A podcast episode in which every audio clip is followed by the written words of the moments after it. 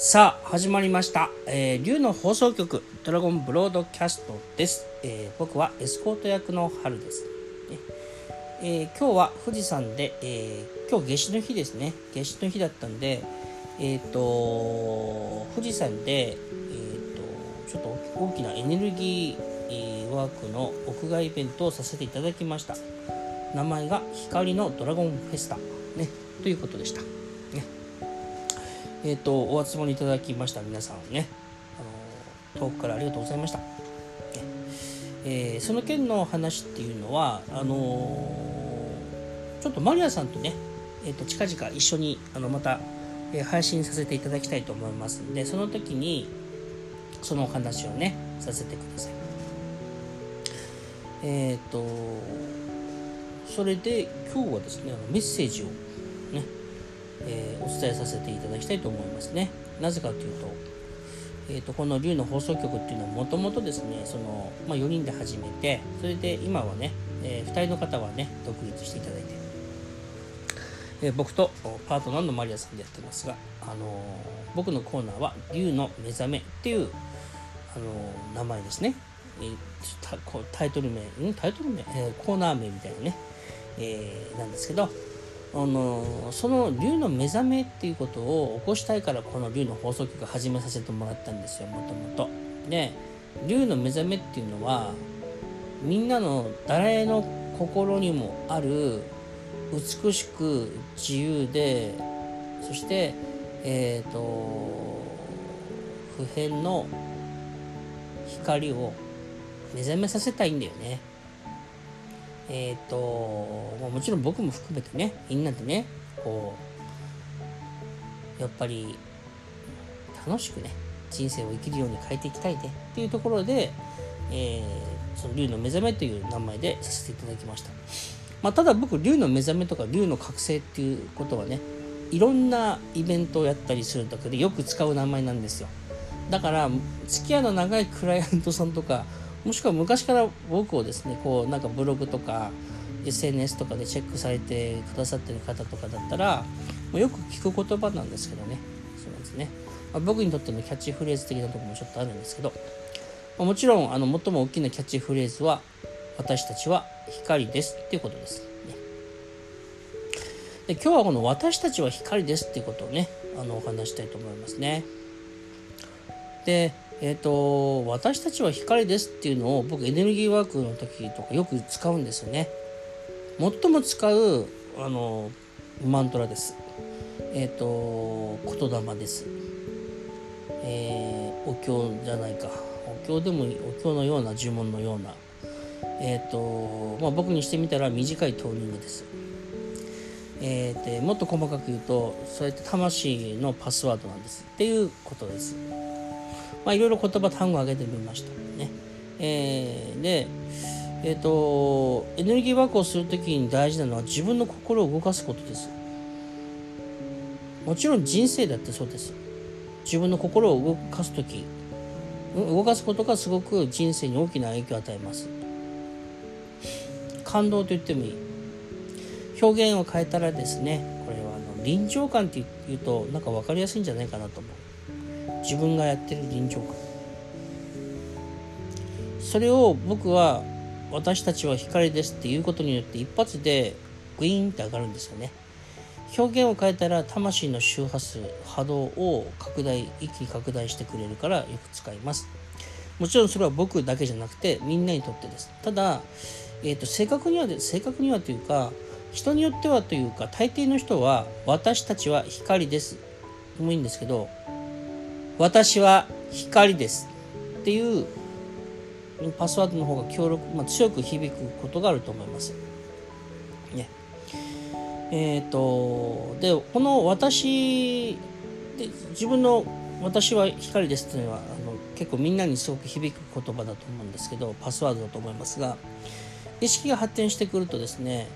もっとこの、えー、と8次元以上のその高そういう、まあ、高次元っていうねちょっと前回話したあの古い表現で言うとそういう以上のエネルギーを自分の中で活性化すると今度は私たちは光ですっていうパスワードの方がしっくりくるしもっと大きなエネルギーが動きます。でえっ、ー、とこの場合の私たちっていうのは何て言うのかなえっ、ー、とまあ We are here みたいな。まあ僕英語そんな得意じゃないんだけどね。ちょっと今ひらめいてしまったんで言ってしまったんですけど。俺たちみんなのさみたいな感じのですよ。ここにいるんだよみたいな感じで私たちはっていうのではないんですよね。えっとさっきお話ししましたですね。そのえっと自分がですねそのいわゆる私っていうその、えっとたくさんいる集団の中の一つの存在私です。っていう一つのキャラクターです。一つのなんかその生き物です。っていう考え方じゃなくて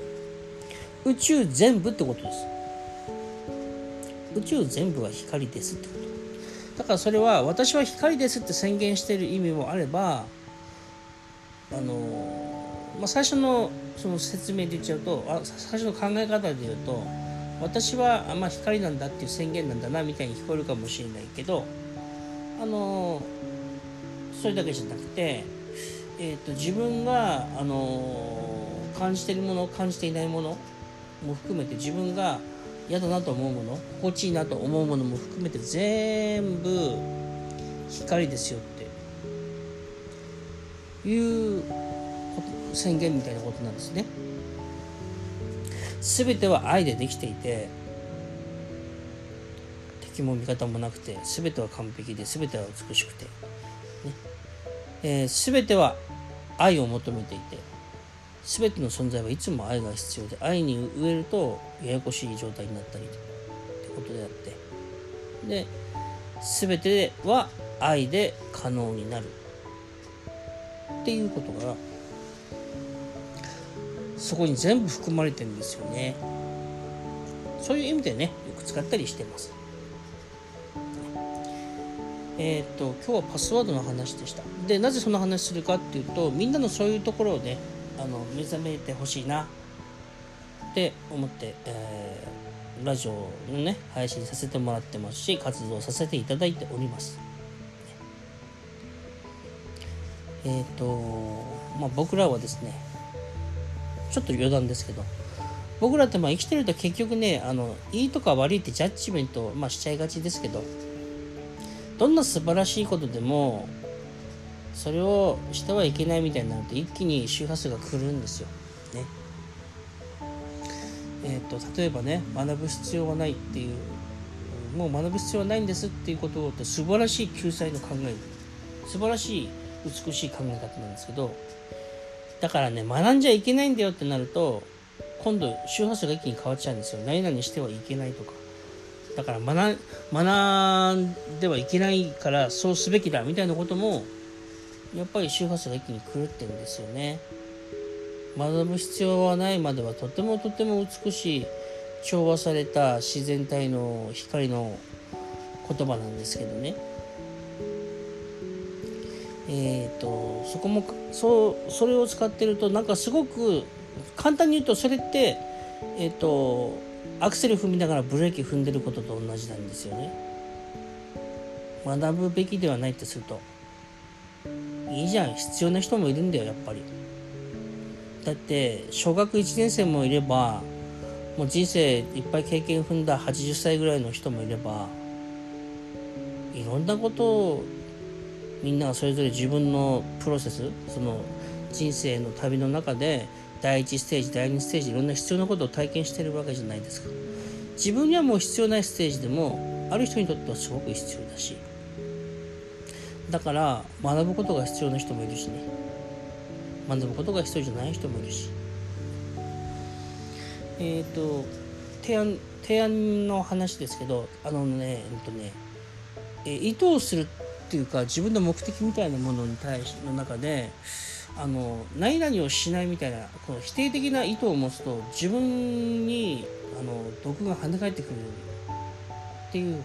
そういうなんか宇宙の流れっていうのはありますね。えーと、それは何かを否定しようって活動するから誰かに否定されるっていうことを自分で生み出してるんですよ。で、えー、それでみんなが集まるとじゃあみんなでそういうことやってこうそれを念頭に置こうっていうとそれはややこしい集合意識が生まれるんですよね。僕はどんな素敵な仲間でもそういうタイミングが来たら「おちょっとちょちょちょっと待った」っていうふうによくします。えー、ね。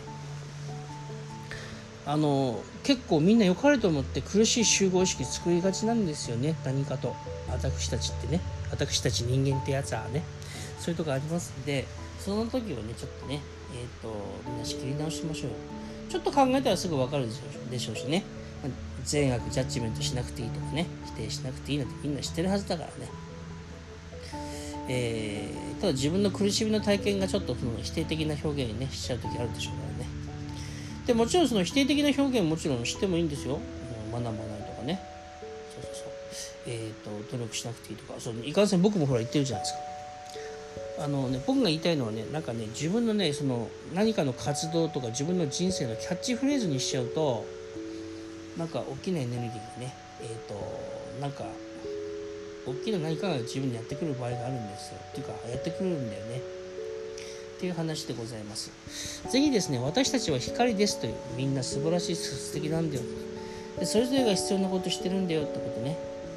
みんなどんな腹立つ人もさややこしいなと思う人もやっぱり本当あえてできてるし悪人だと思ってる残虐な人だってあえてできてるんだよってその人なりの役割を果たしてくれてるんだっていう気持ちを持とうよと。でね僕この2番目がまたすごい僕的には、まあ、全部好きなんですけどこの3つの言葉ね。全ては愛でできている。全ては愛を求めている。全ては愛で可能になる。全部好きなんだけど特にねあの好きだしみんなに分かってちょうだいっていうふうに思うのは全ては愛を求めているっていうところがすごくなんか僕受け取ったメッセージなんだけどすごく素敵だなと思ってて厳密にはもっと細かく言うと全てはいつも愛を求めているってことなんですよね。これいつも言うことですけど空気みたいなもんで愛って昨日空気吸ったから今日はちょっと一日空気吸わなくてもまあいいやみたいな。お前昨日空気吸ったんだから今日は一日空気吸うなよとかそういうのあありえないじゃないですか。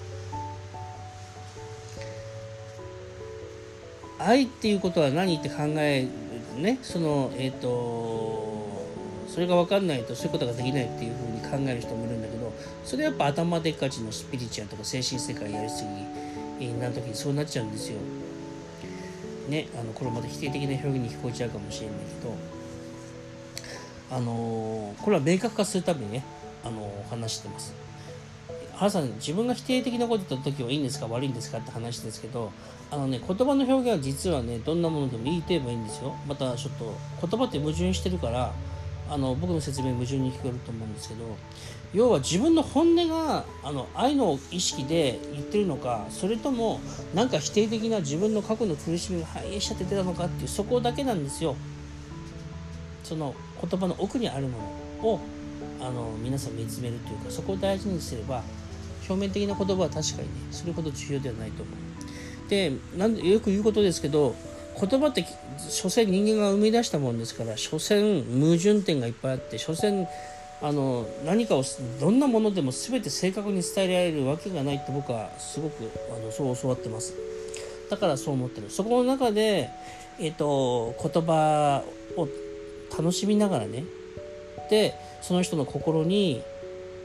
なんか言葉を投げかけてそれでその人の心に何か起こるっていうことがあ僕らの、まあ、やりやるやってることだったりあのやることの一つかななんてね感じてます。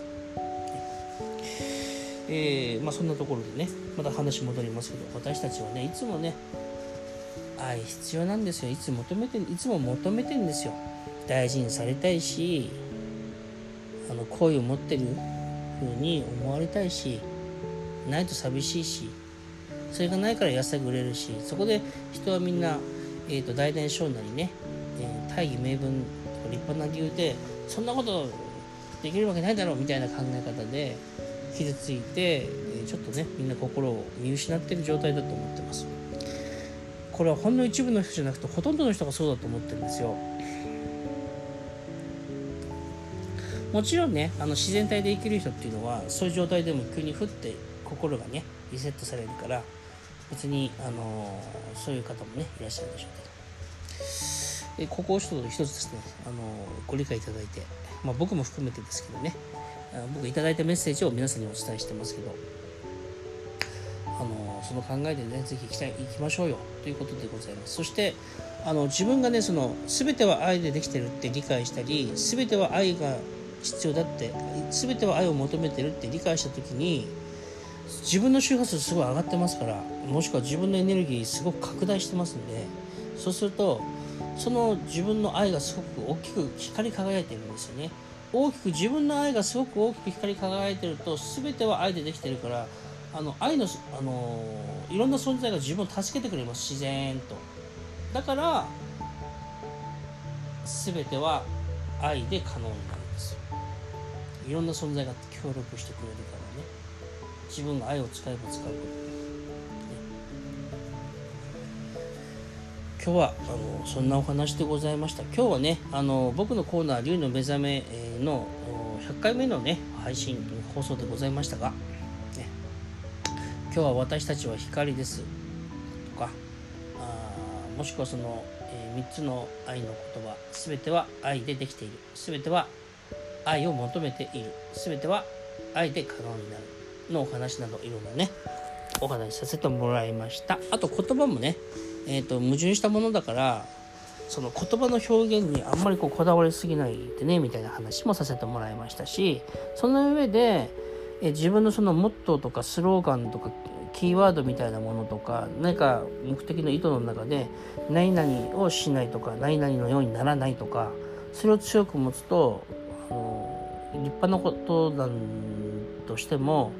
そうしないとかダメだっていうエネルギーと重なってるから自分が苦しむ方向なに行っちゃうっていうか自分が苦しむ体験をちょっとね生み出しちゃうんで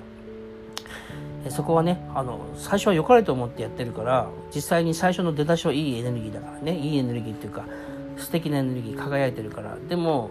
あの文末ピリオドねそのエネルギーの最後のところで苦しいエネルギーを使ってるから全体的に調和が崩れるからね。えー、違うことしましょうみたいなお話でした。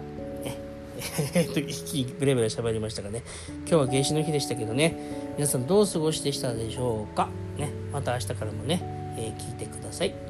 えー、またお会いしましょう。ありがとうございました。